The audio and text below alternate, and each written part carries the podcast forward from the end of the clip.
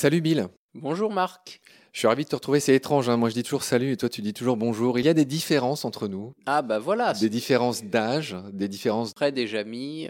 Des différences de t-shirt. Lac et Mortimer. Des différences de barbe, j'ai une barbe, tu n'en as pas. Mais on a en commun cette passion des poissons. Exactement. Et c'est ce qui nous réunit aujourd'hui, c'est ce qui nous réunit aussi, j'allais dire, dans la vie. Les gens vont croire des choses. En tout cas, on a vraiment cette passion euh, commune. Bill, aujourd'hui, on va faire suite à cet épisode qu'on avait déjà fait sur le Dipneust. Et on avait un peu mentionné les sarcoptérygiens, le, le sélacanthe, enfin bref, tous ces poissons qui, euh, Darwin les avait qualifiés de chaînons manquants finalement entre les poissons stricto sensu et les premiers amphibiens. En résumé, ce qui est sorti de l'eau, la terrestrialisation à une époque, c'était euh, les premiers tétrapodes qui sont sortis de l'eau, c'était en moins 385 millions d'années. Juste pour euh, tout de suite, bam, je te balance un, gros chiffre. Un, lundi soir. Juste avant de te lancer sur les premières espèces, Bill, je voudrais juste rappeler que Darwin avait évoqué ce qu'il avait appelé un chaînon manquant entre les poissons et les premiers amphibiens, les premiers êtres qui ont dû sortir de l'eau. Et Darwin connaissait L'Africain est le cousin d'Amérique du Sud des dipneustes, donc Protopterus annectens c'est l'Épidocyrène paradoxa, hein, c'est l'Africain et le Sud-Américain, car ils avaient été découverts en 1830. Voilà. Et donc, ça lui avait donné euh, plein d'idées. Celui d'Australie n'a été découvert qu'en 1871. Bon, c'était un peu tard pour Darwin, mais ça a quand même euh, fortifié sa théorie. Et aujourd'hui, avec les fossiles, euh, cette histoire est beaucoup mieux tracée, connue. Et le premier tétrapode qui serait sorti de l'eau s'appellerait Ichthyostega. Et c'est rigolo parce que quand on regarde sur Internet à quoi il ressemble, ceux qui lui ont donné une représentation euh, dessinée, peinte, ils lui ont donné, tu sais, les couleurs du triton alpestre. Ah. bleu ponctué de noir avec un ventre rouge. Et je trouve ça très. C'est euh, joli, oui. Tu sais, c'est rigolo quand on essaye d'imaginer même la livrée d'un dinosaure, par exemple. C'est pas facile, hein, effectivement. Ça laisse beaucoup de place à l'imagination. Je sais pas s'ils ont des indices. Tu sais, c'est un peu comme sur ces plats cuisinés que tu achètes, euh, genre, je sais plus c'est quoi le message. Suggestion de présentation. Suggestion de présentation. Je crois que c'est exactement ça. Bill, il est temps que tu prennes la parole sur la première espèce dont on avait envie de parler aujourd'hui, en parlant de poissons qui vivent hors de l'eau. Hein. Alors, c'est d'autres procédés que le dipneust. Le premier que j'ai sur ma liste, c'est Oxuderciné, et c'est donc une espèce de gobie. Oui, alors déjà, euh, pour être euh, bien clair, on parle de poissons qui vivent hors de l'eau, mais pas des dipneustes. C'est des poissons qui sont absolument pas apparentés aux dipneustes dont on va parler là. On a déjà parlé du dipneust dans un autre épisode. Là, c'est des poissons, il ne faut pas confondre, c'est des poissons qui eux aussi commencent un peu à sortir de l'eau, un petit peu comme nos lointains ancêtres qui étaient eux de la famille des dipneustes, mais là c'est des poissons qui ne sont pas de la famille des dipneustes, qui sortent de l'eau par convergence évolutive, comme le dipneuste, mais en utilisant d'autres mécanismes de respiration, etc. Alors, Oxudoderciné, euh, donc c'est du latin au pluriel parce que c'est plusieurs espèces, c'est toute une famille de poissons de la famille des gobies. Donc les gobies, ces petits poissons qu'on trouve dans les mares à marée basse, qui d'ailleurs eux-mêmes, hein, les gobies, peuvent rester hors de l'eau le temps d'une marée. Et parfois, pour ceux qui sont le plus près de la côte sur l'estran, ils restent 6 heures hein, hors de l'eau. Donc c'est déjà des poissons qui peuvent rester hors de l'eau. Ben, Ceux-là, cette famille-là de gobies, le font de manière encore plus extrême. Alors moi, ce que j'ai envie que tu nous dises tout de suite, euh, Bill, c'est comment ils respirent, vu qu'ils n'ont pas de poumons ni de vessie natatoire. Déjà, ils montent hors de l'eau pour chercher leur nourriture, pour échapper à leurs prédateurs, bref, de leur plein gré. Pas comme un gobie qui se retrouve à sec à cause de la marée. Comment ils vont faire pour respirer? Ils vont utiliser euh, deux méthodes. D'une part par diffusion à travers leur peau, et d'autre part par des poches d'eau qu'ils vont conserver au niveau de leurs yeux en fait. Sous leurs yeux, ils ont des poches avec de l'eau, et donc c'est des poissons qui clignent des yeux en permanence, ce qui leur permet d'agiter l'eau à l'intérieur de ces poches d'eau, et euh, donc de respirer, en fait, simplement. J'ajoute qu'ils ont aussi une poche d'eau qui maintient les branchies humides. Voilà, cette poche d'eau sert en fait à alimenter les branchies. C'est en quelque sorte l'analogue de la bouteille de plongée chez l'être humain. Donc les oxudercinés, d'une certaine manière, j'aime beaucoup cette expression, sont ceinture et double paire de bretelles. C'est-à-dire qu'ils ont les branchies, la peau et alors les yeux, euh, d'accord, mais les yeux c'est juste pour ne pas que l'œil se sèche. Sous les yeux, ils ont cette réserve, un petit peu comme nous quand on a une bouteille de plongée. Ces oxudercinés, le nom euh, le plus connu, euh, c'est le nom de périophthalmes. Hein. On les appelle souvent des périophthalmes. Et vous pouvez en admirer à l'aquarium euh, de la Porte Dorée à Paris. Il y en a quelques-uns. Est-ce que tu ne serais pas en train de leur faire de la pub, mon cher Bill, sachant que je rappelle que tu es guide là-bas, à tes heures perdues? Bien sûr. Alors, je vous conseille mes visites guidées, évidemment. Mais le périophthalme, vous pouvez le voir sans visite guidée. Il est souvent caché hors de l'eau, hein, évidemment. Donc, il faut le chercher hors de l'eau. C'est ça la difficulté.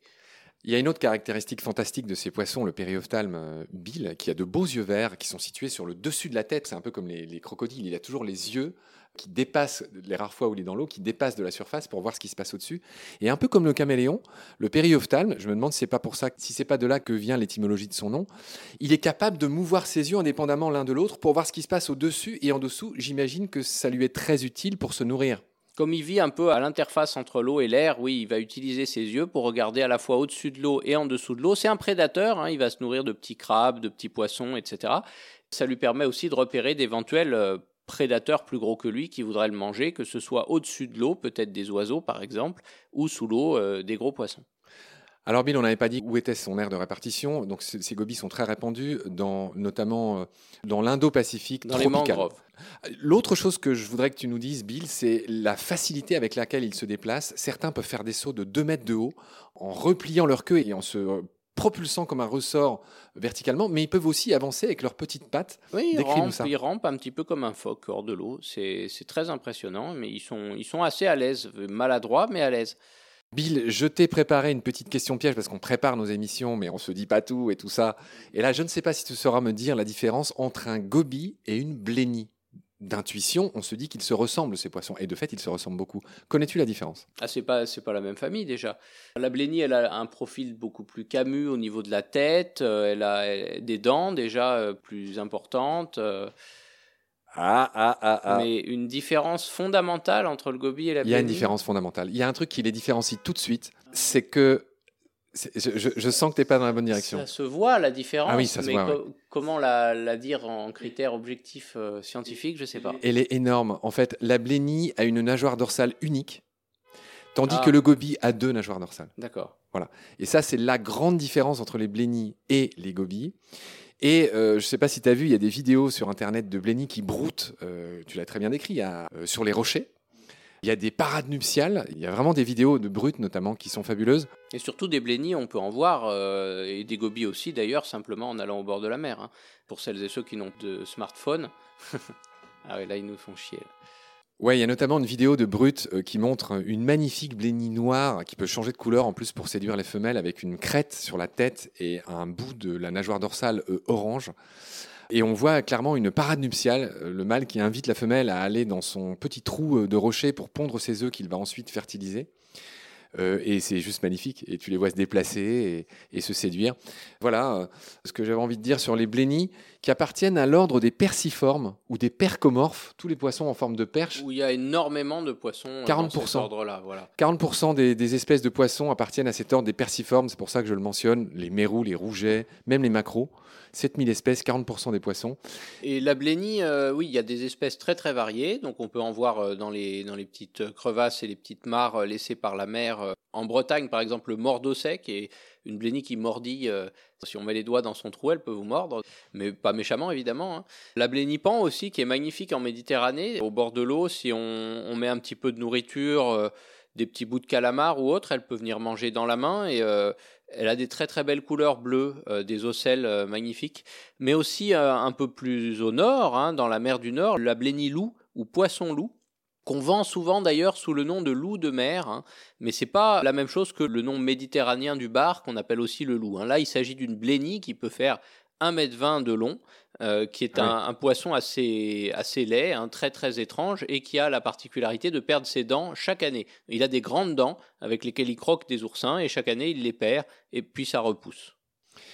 Bill, on va finir cet épisode sur la conclusion concernant tous ces poissons qui respirent par la peau. Il y a d'autres procédés, me disais-tu? Il y a plein de poissons qui respirent euh, hors de l'eau, hein, par plein de façons. Déjà, respirer par la peau, par diffusion de l'oxygène à travers l'organisme, c'est ce que font tous les poissons quand ils naissent, hein. quand ils sont suffisamment petits. La respiration se fait principalement par diffusion, mais dans l'eau.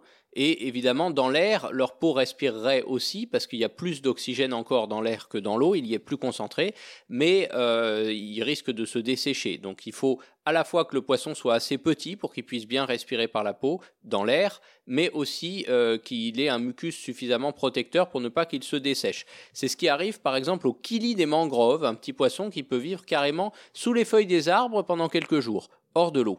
C'est ce qui arrive aussi aux anguilles lors de leur migration. Hein. Elles peuvent rester à peu près deux jours hors de l'eau à ramper dans les champs pour arriver à retrouver la mer ou la rivière selon qu'elles sont en montaison ou en dévalaison dans laquelle elles veulent aller. Hein. Elles peuvent rester assez longtemps hors de l'eau grâce à une forme de complément de respiration apporté par la peau et à un mucus très protecteur. Enfin, il y a plein d'autres astuces employées par les poissons pour respirer dans l'air. Hein. L'air, c'est l'endroit où c'est le plus facile de respirer. Comme il y a beaucoup plus d'oxygène, c'est beaucoup moins difficile de le récupérer parce que l'air est beaucoup moins visqueux que l'eau. Donc en fait, dans les eaux chaudes où l'eau est plus pauvre en oxygène, les poissons développent plein d'astuces. Par exemple, utiliser leur vessie natatoire pour faire des échanges gazeux, ou encore développer un organe spécial appelé le labyrinthe, comme le font les gouramis des poissons qu'on retrouve souvent en aquarium, qui sont assez jolis qui vont pomper de l'air à la surface aussi grâce à ce labyrinthe qui va ensuite amener de l'oxygène à leurs branchies. Ah, Bill, tu, as été très docte sur euh, cette respiration par la peau. Bravo, tu m'as appris mille choses. Moi, je voudrais ajouter quelque chose sur les gobies, quelque chose qui va te rappeler un épisode qu'on a fait sur les skis.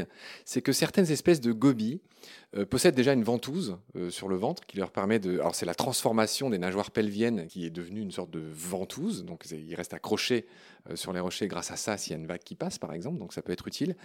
Certaines espèces sont connues pour vivre en symbiose avec un genre de crevette qui s'appelle Alpheus dont certaines sont les crevettes pistolets, si je ne dis pas de bêtises. C'est ça, le goby euh, est le colocataire de cette crevette, et il va utiliser le trou creusé par la crevette, mais il va aussi l'avertir des prédateurs. Donc c'est clairement une symbiose, hein. elle n'arrête pas de pelleter la crevette, et le goby, il voit beaucoup mieux qu'elle, euh, et du coup, euh, voilà, il y a un service mutuel. Et il lui laisse aussi les restes de ses repas.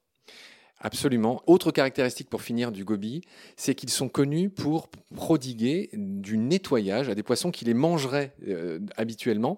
Mais là, euh, un petit peu comme ces labres qu'on voit aussi toujours dans les aquariums où tu travailles, dans l'aquarium où tu travailles, celui de la Porte Dorée. Voilà, ils prodiguent des nettoyages et du coup, là encore, c'est mutuellement bénéfique. C'est-à-dire les gros poissons, on les bouffe pas et ils se font nettoyer les dents gratos.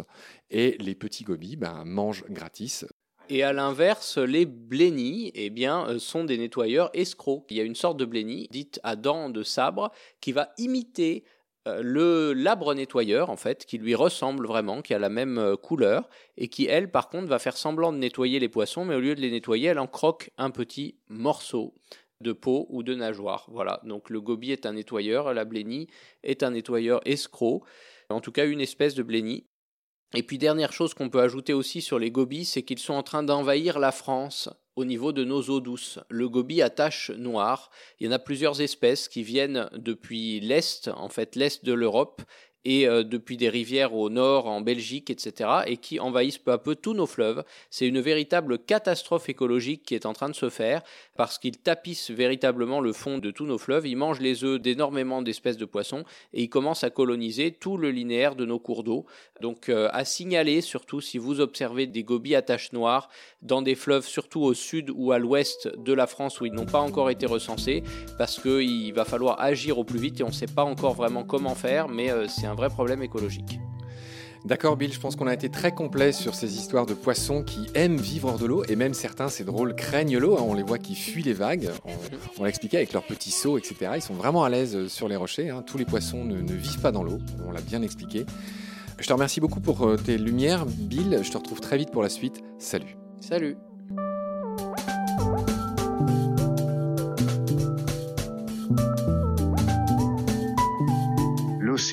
C'est la vie. C'est-à-dire que notre vie est intimement liée à la vie de l'océan. Voilà, c'est ça, pour moi, la seule chose qui compte.